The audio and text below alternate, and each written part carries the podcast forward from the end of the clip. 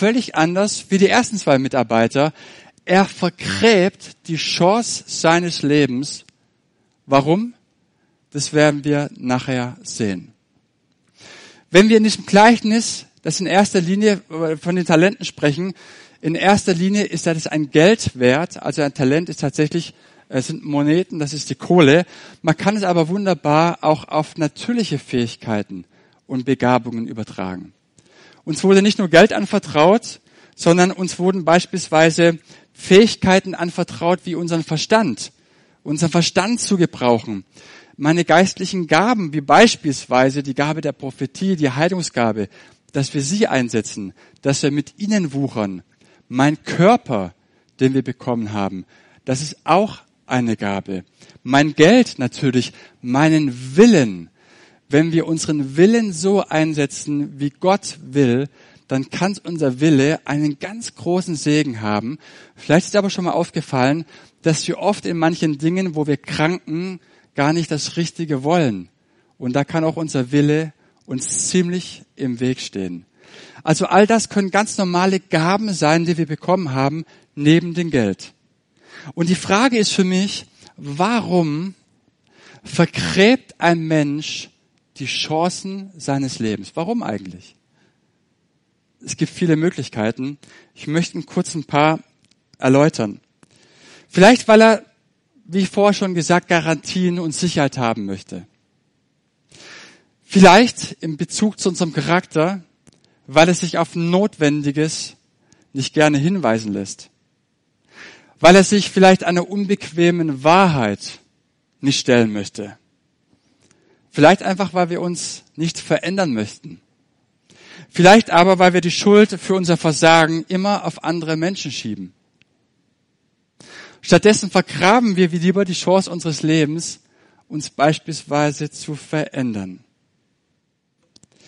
Weitere Beispiele, wie vergrabene Talente aussehen können, und zwar in Form von Slogans, die wir manchmal sehr gerne gebrauchen.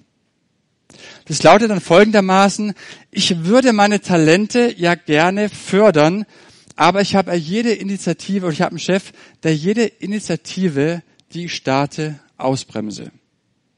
Ich würde meiner Frau ja wieder mal gerne einen Blumenstrauß mitbringen, aber dann vergesse ich es immer wieder. Auch blöd.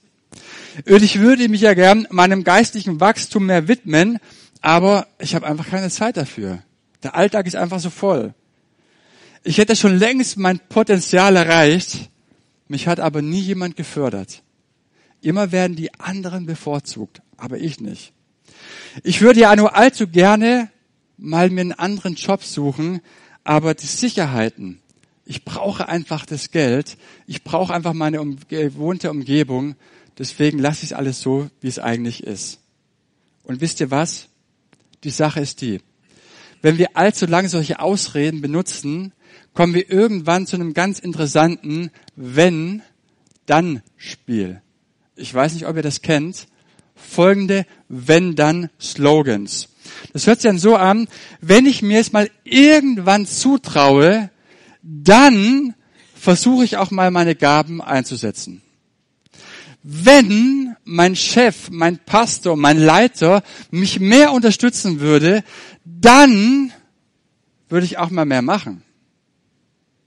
Wenn mein Ehepartner mal mehr auf mich zugehen würde, dann würde ich auch mal die Möglichkeit wahrnehmen, mich ein Stück weit zu verändern oder auf ihn einzugehen. Wenn ich mehr Geld hätte, dann könnte ich ja endlich mal mehr riskieren. Ich weiß nicht, kennt ihr solche Wenn-Dann-Gedankenspiele? Vor vielen Jahren war ich mal auf einer Konferenz. Wir waren damals noch in Leonberg in der Gemeindegründung. Wir hatten kein Geld, wir waren arm, muss man ganz ehrlich sagen, im wahrsten Sinne des Wortes. Ich meine, heute bin ich auch nicht reich. Aber irgendwie hoffst du, dass von irgendwo mal so ein Geldsegen herkommt. Ich weiß nicht, ob du das kennst. Irgendwie meldet sich irgendjemand, der verstorben ist, und auf einmal kriegst du irgendwie was vererbt, ja. Zumindest ist so ganz im Hinterstübchen, ganz tief in dir diese Hoffnung. Und da war ein Mann, der eine prophetische Gabe hatte. Und er sagte Folgendes. Er sagte, ich empfinde, dass hier in dieser Gruppe, hier in diesem Raum, ein Mensch ist oder mehrere Menschen sind, Und ich habe ein Wort für diese Menschen.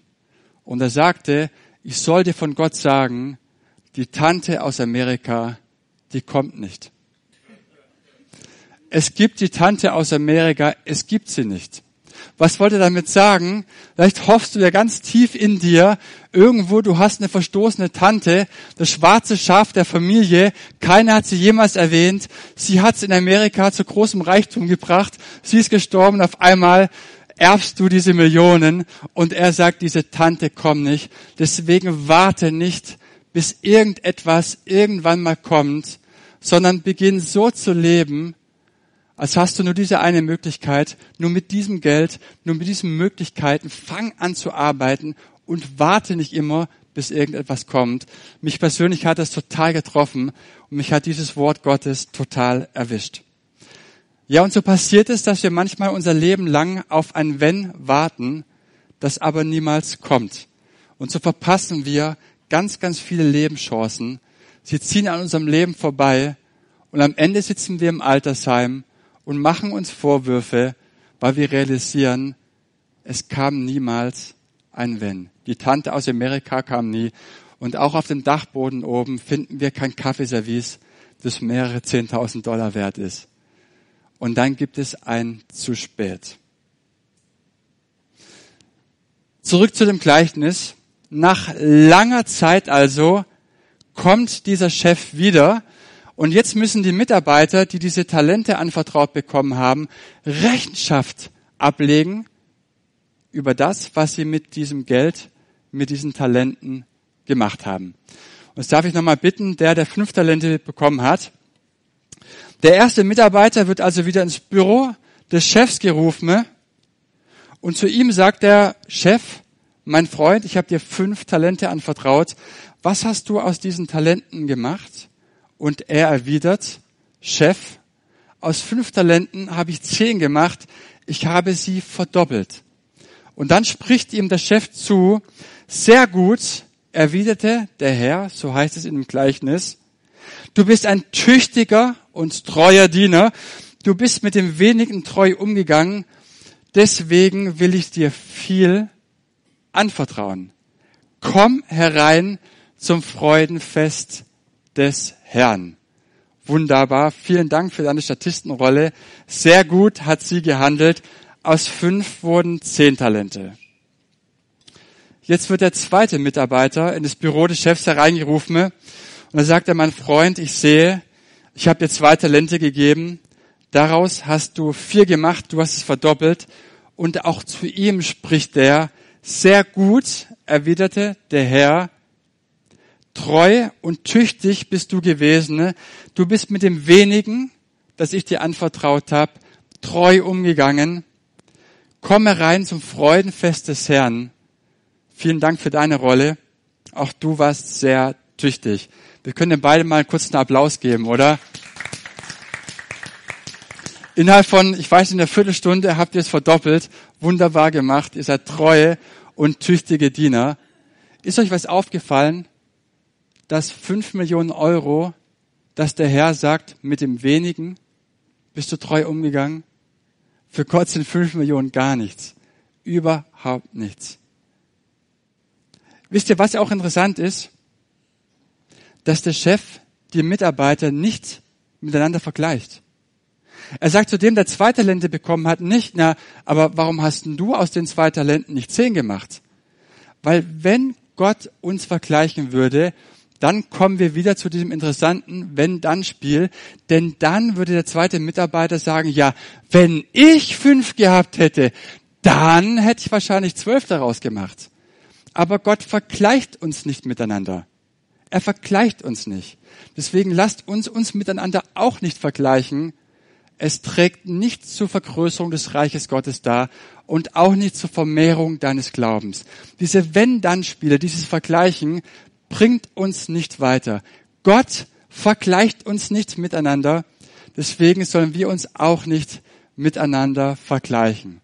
So, und jetzt kommt der Dumme, der dritte Mitarbeiter. Wir kennen das Gleichnis, wir wissen, wie es ausgeht. Auch er wird in das Büro des Chefs hereinzitiert und genau, er sagt, mein Freund, ein Talent habe ich dir anvertraut und er sieht, er hat es nicht verdoppelt, er hat nichts daraus gemacht.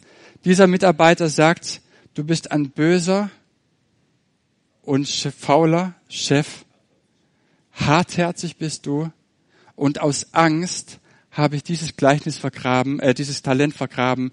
Hier hast du es wieder. Vielen Dank auch für deine Rolle.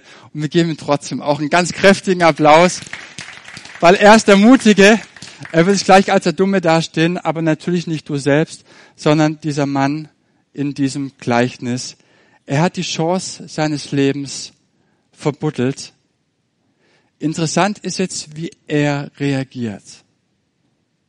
Er sucht keine Ausrede, sondern er greift jetzt den Chef verbal an. Er sagt ihm jetzt, Herr, sagt er, ich wusste, dass du ein harter Mann bist. Du erntest, wo du nicht säst und sammelst ein, wo du ausgestreut hast. Deshalb hatte ich Angst und vergrub dieses Talent in der Erde. Hier hast du zurück, was dir gehört. Und was in diesem Gleichnis jetzt am Ende überrascht, das ist Folgendes. Als der dritte Angestellte dem Herrn jetzt sagt, dass ihn Angst davon abgehalten hatte, die Talente einzusetzen, korrigierte ihn der Chef gar nicht. Er sagte nicht etwa, mein Freund, da hast du mich jetzt völlig missverstanden. Sorry, das war ein Missverständnis. Nein, eigentlich sollst du aus deinen Gaben, aus deinen Fähigkeiten, aus deinen Talenten gar nichts machen. Tut mir total leid, das war ein Missverständnis. Sagt er das? Nein, das sagt er nicht. Er sagt ihm auch nicht, oh sorry, ich sehe, dass es jetzt gerade unangenehm und schmerzvoll für dich ist und ich will das am liebsten ersparen. Sagt er das? Nein, das sagt er auch nicht. Er sagt auch nicht, es tut mir leid, dass ich dir das zugemutet hat, dass ich dich jetzt in gewisser Hinsicht unter Druck setzte, dass du mit der Chance deines Lebens was machen sollst. Das sagt er ihm auch nicht. Der geht auch nicht darauf ein, dass der Angestellte seinen Charakter angegriffen hat, dass er ihm unterstellte, dass er böse und hartherzig ist. Er hält ihm auch nicht vor, dass er mit dem Talent nichts gemacht hat. Er hält ihm nicht vor, Mensch, du hast es vergraben, du bist böse, du bist faul, warum hast du das gemacht? Nein, das sagt er nicht. Denn die Frage ist, ein Chef, der dir die Chance deines Lebens bietet, ist der böse? Nein. Der ist nicht böse, sondern dieser Typ hat einfach eine Ausrede gesucht dafür, dass er die Chance seines Lebens verbuddelt hat. Angreifen, anstatt ich zugebe, ich hab's verbockt. Ich hab's verbockt. Wäre doch nur gekommen und hätte gesagt, ja, ich hab's tatsächlich verbockt. Es tut mir leid, ich habe die Möglichkeit nicht wahrgenommen. Wer weiß, wie dieses Gleichnis ausgegangen ist. Aber stattdessen greift er an, weil er sich ertappt fühlt, und macht dem Chef Vorwürfe. Aber der Chef macht ihm keinen Vorwurf. Aber eine Sache sagt ihm der Chef. Mein Freund, eine Sache hast du richtig verstanden.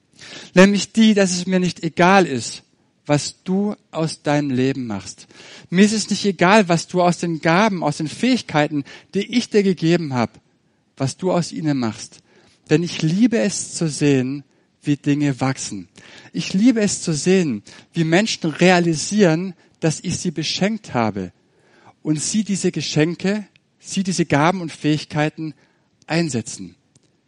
Und wenn du das verstanden hättest, dann hättest du wenigstens das Geld zur Bank gebracht, so damit du noch Zinsen bekommen hättest. Ist es nicht interessant? Er verbuddelt die Chance seines Lebens. Gott ist es nicht egal, was wir aus unserem Leben machen. Er hat ein so großes Interesse daran, dass wir das, was wir von ihm bekommen haben, dass wir damit wuchern, dass wir es einsetzen, dass wir damit arbeiten. Wisst ihr was? Von heute an bis zum Ende unseres Lebens werden wir unser Leben für etwas eingesetzt haben. Die Frage ist nur, für was? Für was haben wir unser Leben eingesetzt? Für unsere Angst, wie dieser Typ? Für unsere Ausreden? Der andere hat doch mehr bekommen als ich? Nein. Heute Abend oder heute Morgen sage ich uns, wir machen was aus. Wir werden unser Leben eingesetzt haben für etwas, das größer ist, was wir selber. Und jede Gabe, jede Fähigkeit dient dazu, dass du sie zu einem größeren Ziel, dass du sie ja zu einem größeren Zweck einsetzt. Zu Gottes Ziel, für sein Reich. Und damit zu arbeiten, ist wahrscheinlich das Schönste, was wir jemals erleben werden. Aber manchmal ist jede Menge dazwischen gekommen. Enttäuschungen. Vielleicht glorifizierst du die Vergangenheit. Früher war alles besser. Früher war alles schöner. Früher hatten wir wahnsinnige Glaubensaugenblicke. Aber heute ist alles anders. Es kommt manchmal so vieles im Leben dazwischen. So viele Ausreden. So viele Möglichkeiten, warum wir unsere Unfähigkeit, die Gaben, die wir bekommen haben, auch zu legitimieren. Aber wir haben unsere Chancen, unsere Gaben für einen ganz bestimmten Zweck bekommen. Vielleicht gefallen dir die Gaben auch gar nicht. Und vielleicht weißt du auch noch gar nicht, welche Gaben du bekommen hast. Aber wir sollen sie einsetzen, weil sie ein unglaubliches Geschenk sind. Und jetzt zum Schluss möchte ich uns nochmal eine kurze Szenerie beschreiben und uns eher damit ermutigen, eine Szenerie aus dem Endgericht.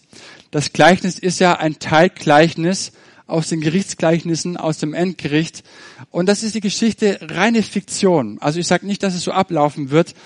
Ich persönlich glaube aber, dass das, was das Endgericht ausmachen wird, dass das nicht die Vorwürfe sein werden, die Gott uns macht. Er wird uns keine Vorwürfe machen. Es wird kein Film ablaufen, in dem er uns sagt, was wir alles falsch gemacht haben. Aber es wird ein Film ablaufen. Ich kann mir das so vorstellen. Ich komme oben im Himmel an und das ist ein tolles Fernsehzimmer, extra für mich reserviert. Popcorn, Cola oder das Getränk, was du gerne trinkst, ist bereitgestellt. Du setzt dich hin und ein Film wird ablaufen. Und in diesem Film werden wir sehen, was wir alles unterlassen haben. Nicht, dass wir falsch gemacht haben, sondern unterlassen haben. Weil wir erkennen werden, wie sehr uns Gott geliebt hat, schon jetzt. Was er uns alles geschenkt hat, wie sehr er uns beschenkt hat, mit so vielen Gaben und Fähigkeiten, mit so vielen Talenten. Und dann werden wir in diesem Film sehen, was Gott mit unserem Leben hätte anfangen können, wenn wir ihn gelassen hätten. Wir werden sehen, was er mit unseren finanziellen Möglichkeiten gemacht hätte, wenn wir sie ihm anvertraut hätten. Wir werden sehen, was er aus unseren Begabungen hätte machen können, wenn wir ihn mal gefragt hätten, welche Begabungen hast du für mich? Wenn wir nicht ständig Ausreden benutzt hätten, wenn wir uns nicht ständig verglichen hätten mit anderen und dann enttäuscht und traurig gewesen wären, dass wir so wenig haben, selber haben. Wir werden sehen, was Gott aus unseren Beziehungen gemacht hätte oder hätte machen können, wenn wir unsere Beziehungen ihm anvertraut hätten. Wir werden sehen, was er aus unserem Charakter hätte machen können, wenn wir mal unser Fehlverhalten zugegeben hätten. Wenn wir mal gesagt haben, Herr, stopp mal, ich habe einen Fehler gemacht, wenn wir uns entschuldigt hätten. Was hätte er nicht alles machen können aus unserem Charakter?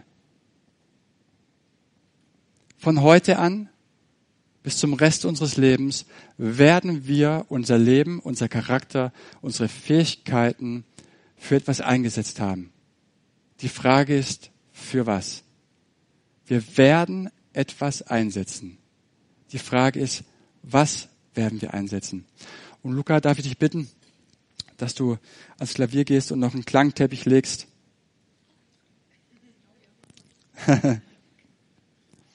Ich glaube, dass wir Menschen persönlich, dass wir nur eine Chance in unserem Leben haben, und es ist eben dieses eine Leben. Es gibt keine Generalprobe fürs Leben, sodass wir sterben, dass wir sagen, okay, jetzt im zweiten Leben fängt das Leben richtig an. Jetzt, Herr, spätestens jetzt mache ich alles richtig. Wir wissen das. Das gibt es nicht. Und ich persönlich will die Kluft zwischen dem, was ist, und zwischen dem, was hätte sein können, so gering wie möglich zu halten. Und vielleicht machst du ja mit. Vielleicht sagst du heute Morgen, stimmt, ja, das möchte ich auch. Weil ich das schon längst tue. Weil ich das in meinem Leben kultiviert habe. Aber vielleicht siehst du auch heute Morgen etwas in deinem Leben, wo du sagst, ja Mensch, da wartet noch etwas. Da wartet noch ein Geschenk, darauf ausgepackt zu werden. Ich merke, da ist etwas, ein Kaffeeservice, das ist oben auf dem Dachboden, das habe ich schon irgendwie vor vielen Jahren dorthin gebracht. Das verstaubt da, das ist ein Traum, eine Vision, ein prophetisches Wort, das du jedem einmal von Gott zugesprochen bekommen hast, aber du konntest das nicht glauben, dass es wirklich dein Geschenk ist, weil du es nicht fassen kannst. Vielleicht hast du etwas bekommen von Gott. Und wenn du glaubst, Mensch, ich bin hier heute Morgen tatsächlich und ich weiß nicht, was ich von Gott bekommen habe und irgendwie kann ich das gar nicht recht glauben. Ich soll ein Geschenk bekommen haben, das kann ich nicht glauben. Dann möchte ich dich heute Morgen ermutigen und möchte dir heute Morgen zusprechen, Gott liebt dich vollkommen. Und das vollkommenste Geschenk, das du bekommen hast, das ist seine Liebe. Und wer das ahnt, zumindest ahnt, dass er so sehr von Gott geliebt ist, der fängt schon mal an, andere zu lieben. Das ist das Grundgeschenk, das wir von Gott bekommen hat, seine bedingungslose und voraussetzungslose Liebe zu uns. Er liebt uns so sehr und er möchte uns beschenken, in dem ganz tiefen Bewusstsein, dass er uns liebt, und zwar vollkommen. Ohne Gegenleistung, so wie wir sind. Seine Liebe meint uns, nicht unser Verhalten. Wir sind geliebt und zwar unkonditioniert. Nicht, weil wir uns verhalten, sondern weil wir genau so sind, wie wir sind. Seine Liebe trifft uns und meint uns. Und ich möchte dich heute Morgen einladen dazu, aber auch aufladen, wenn es geht, oder Gott bitten, dass er uns auflädt, dass wir gemeinsam aufstehen. Ich möchte noch gemeinsam mit uns beten heute Morgen. Mal da, das ist sicher. Kannst du es gerade nehmen? Super, danke.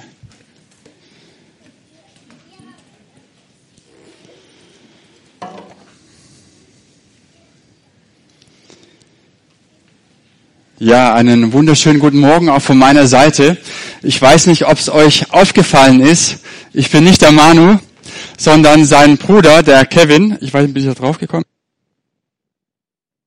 Geht's? Jetzt geht's wieder, gell? Genau, ich bin sein Zwillingsbruder. Ich sehe ganz ähnlich aus, aber euch ist bestimmt schon aufgefallen, dass ich doch einen Tick besser aussehe, oder? Also kann da irgendwas nicht stimmen, das kann nicht der Manuel sein. Nein, Spaß beiseite. Manu ist heute in Gerstetten und ich vertrete ihn und ich freue mich über die Maßen, hier bei euch zu sein zu können. Nicht nur, weil ich das erste Mal hier in der Gemeinde bin, den ersten Gottesdienst mit euch erlebe, sondern dass ich auch die Ehre habe, in der Gemeinde meines Bruders zu predigen.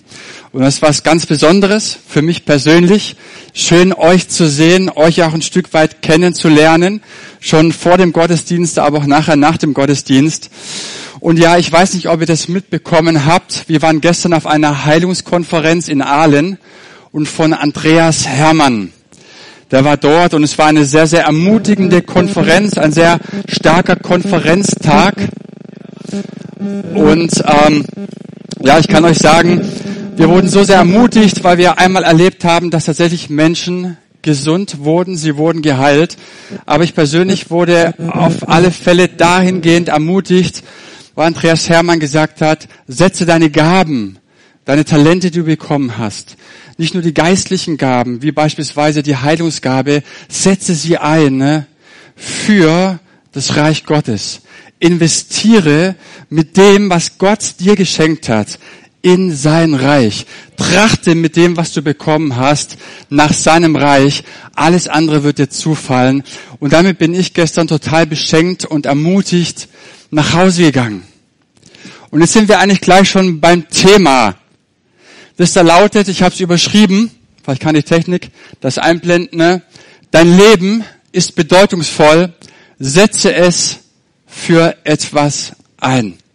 Ich möchte mit euch heute Morgen gemeinsam das Gerichtsgleichnis anschauen, ab Matthäus 25, das Gleichnis von den anvertrauten Talenten.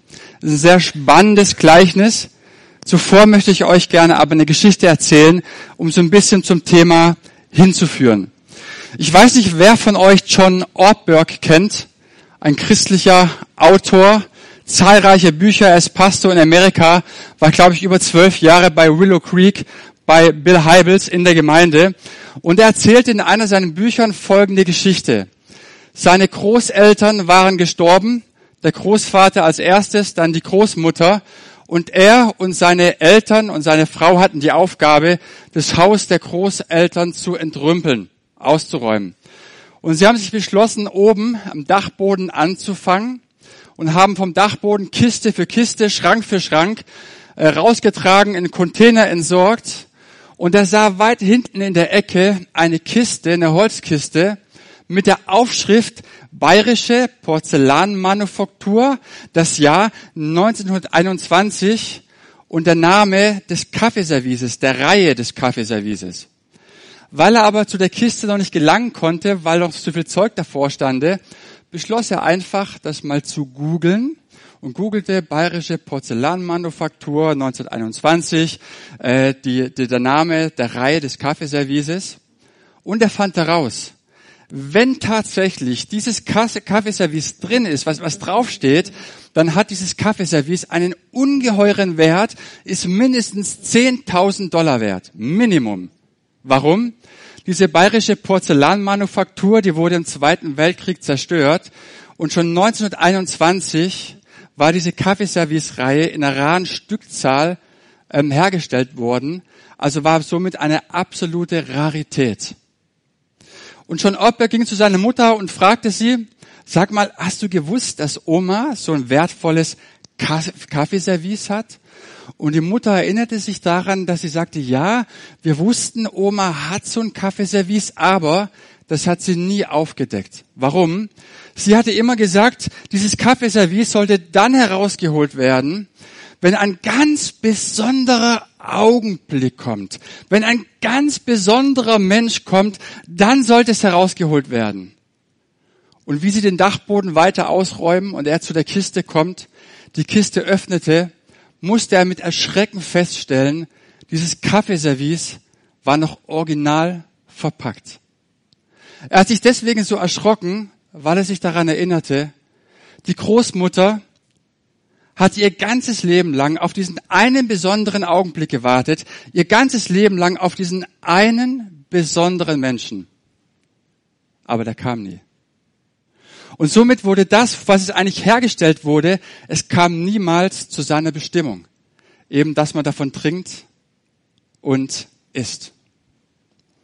Es gibt zwei Möglichkeiten, wie wir Menschen auf Geschenke, die wir bekommen haben, reagieren.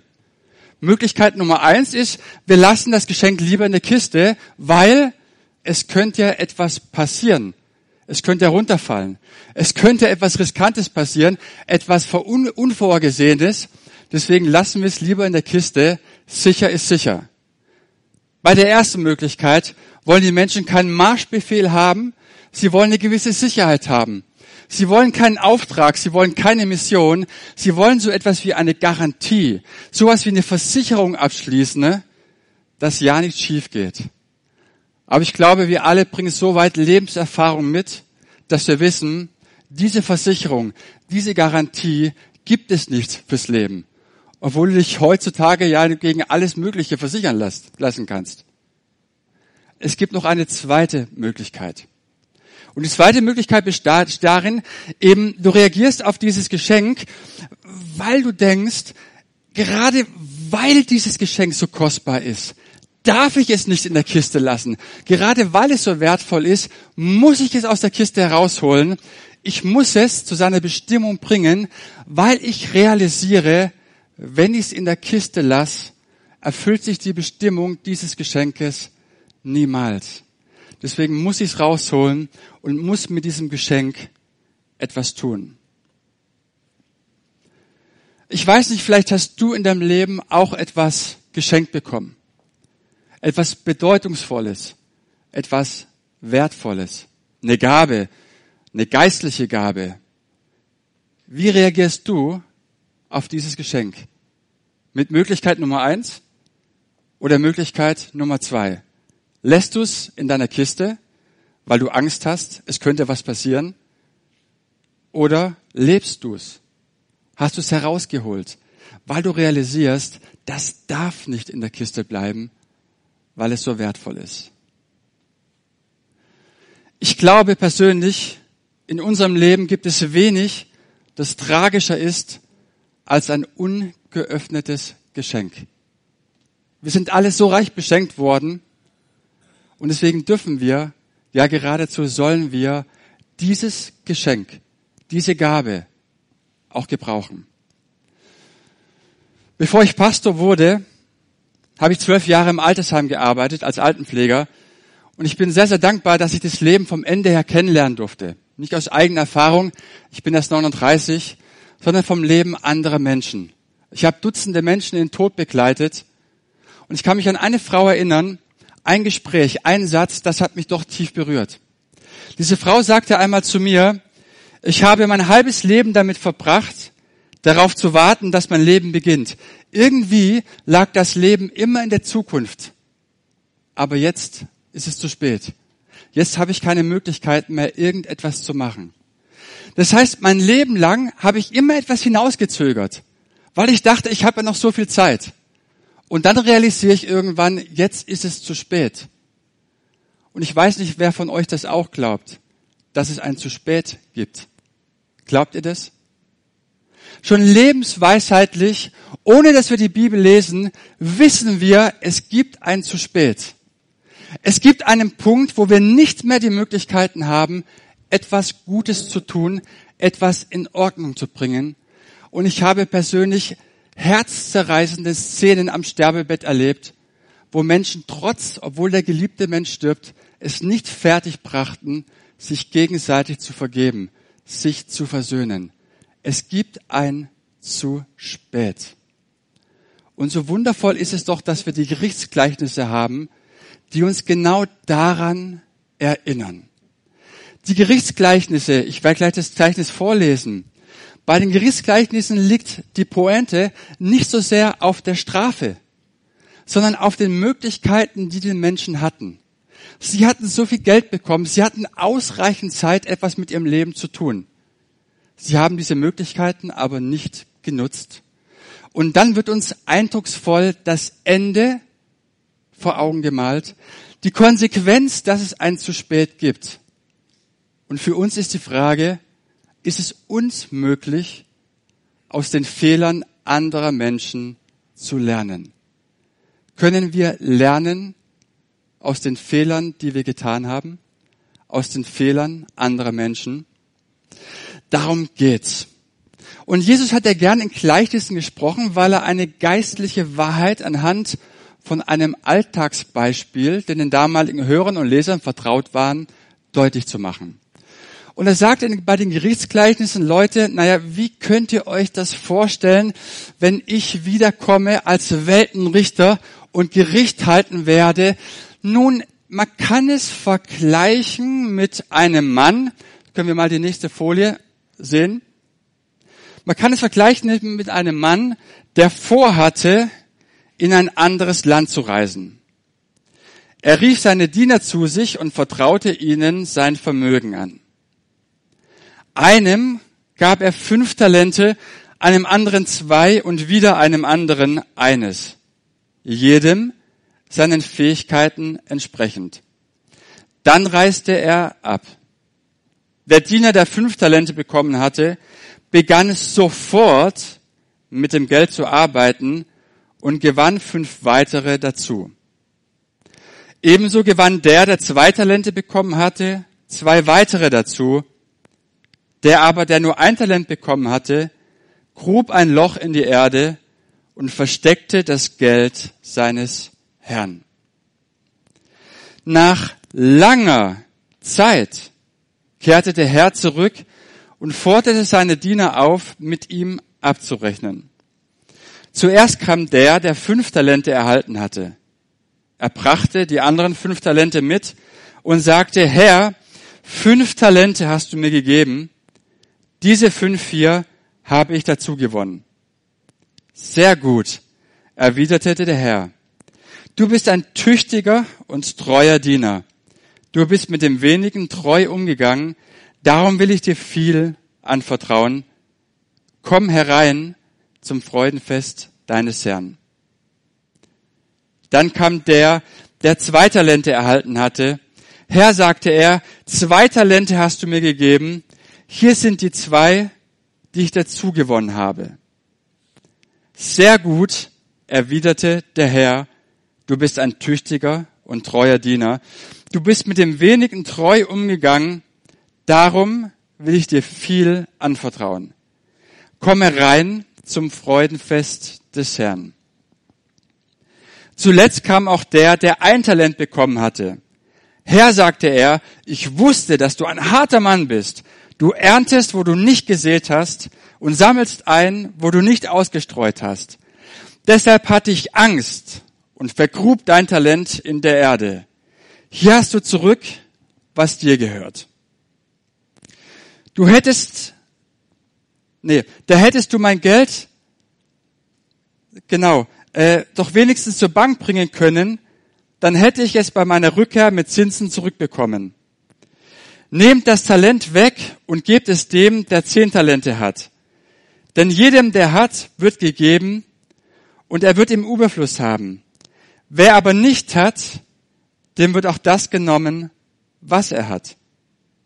Doch diesem unnützen Diener hier werft in die Finsternis hinaus, dorthin, wo es nichts gibt als lautes Jammern und angstvolles Zittern und Beben.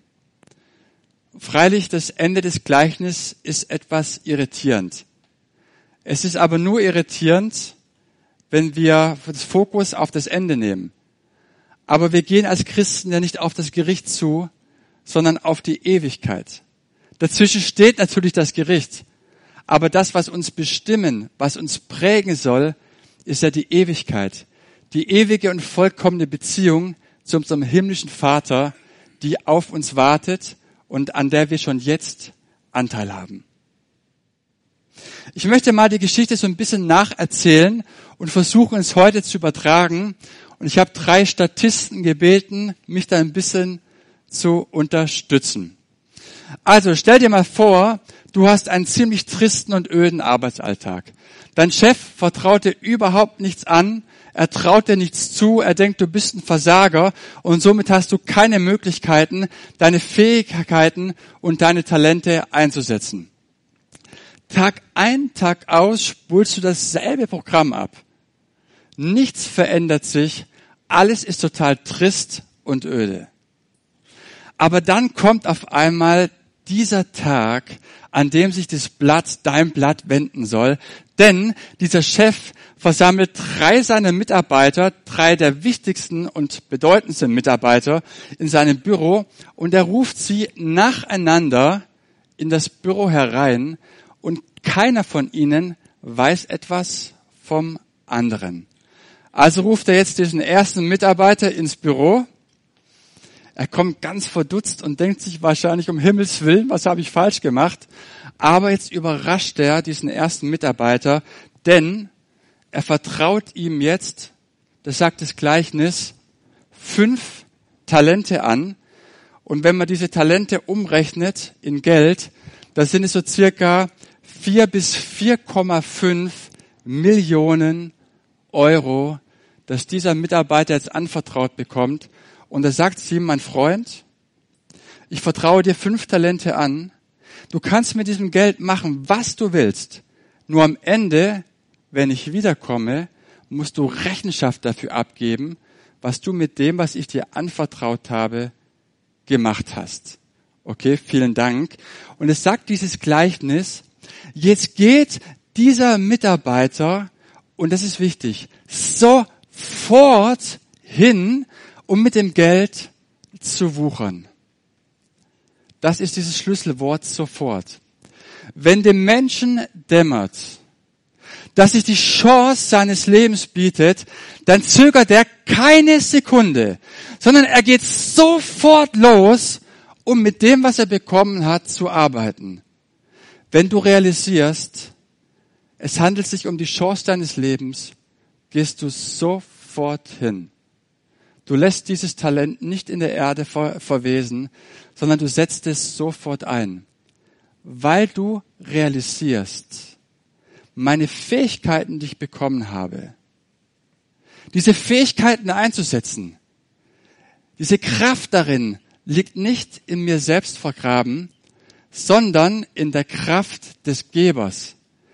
Der diese Gaben, der diese Fähigkeiten schenkt, er gibt auch diese Kraft, all das umzusetzen, was du anvertraut bekommen hast. Jetzt kommt der zweite Mitarbeiter, er wird in das Büro des Chefs gerufen und der Chef vertraut ihm 2 Talente an und sagt ihm, mein Freund, ich gebe dir 2 Talente, umgerechnet sind das so ungefähr 1,5 Millionen Euro. Du kannst mit dem Geld machen, was du willst, aber am Ende, wenn ich wiederkomme, nach übrigens einer langen Reise steht im Text, also er sagt dem Mitarbeiter nicht, heute ist Freitag, am Montag musst du es verdoppelt haben. Das sagt er nicht. Er sagt eine lange Zeit. Du hast eine lange Zeit, du kannst mit dem Geld machen, was du willst, nur am Ende, wenn ich wiederkomme, musst du Rechenschaft dafür abgeben, was du mit dem Geld gemacht hast. Vielen Dank, du kannst dich wieder setzen. Und auch dieser Mitarbeiter geht jetzt sofort los und fängt an, mit dem Geld, mit seinen Talenten an zu wuchern. Kurze Zwischenfrage. Findet ihr das ungerecht, dass der eine 5 Talente bekommt und der andere 2? Ich meine, dieser Chef soll ja Gott selbst sein. Ist es ungerecht, dass Gott nicht den anderen mehr begabt als den einen? Ist das ungerecht? Nein, es ist nicht ungerecht. Ungerecht empfinden wir das immer nur, wenn wir uns mit anderen vergleichen. Wenn wir auf das schauen, was andere bekommen haben, dann empfinden wir das ungerecht. Oh, der kann doch viel besser singen als ich. Der ist doch viel begabter. Der kann viel besser Musik spielen. Der kann viel besser moderieren. Der kann viel besser dekorieren. Ungerecht ist das nur, wenn wir uns immer mit anderen Leuten vergleichen. Wir sollen uns aber nicht mit anderen vergleichen, sondern wir sollen auf das sehen, was wir bekommen haben. Das trägt dazu bei, dass wir unsere Talente vergraben, weil wir mit unseren Augen immer ständig auf das blicken, was andere haben und ich nicht. Wir sollen aber ganz bei dem bleiben, was wir bekommen haben. Jetzt kommt der letzte Mitarbeiter, der dritte Mitarbeiter. Und ich habe ihm schon vorgesagt, er wird heute der Dumme sein, aber nur in diesem Anspiel, nicht tatsächlich. Auch er wird ins Büro des Chefs gerufen und auch ihm sagt der Chef, mein Freund, ich vertraue dir 1 Talent an, ungefähr 0,75 Millionen Euro. Du kannst mit diesem Geld machen, was du willst, nur am Ende, wenn ich wiederkomme, musst auch du Rechenschaft dafür abgeben, was du mit dem Geld, mit diesem Talent gemacht hast. Vielen Dank. Dieser dritte Mitarbeiter reagiert aber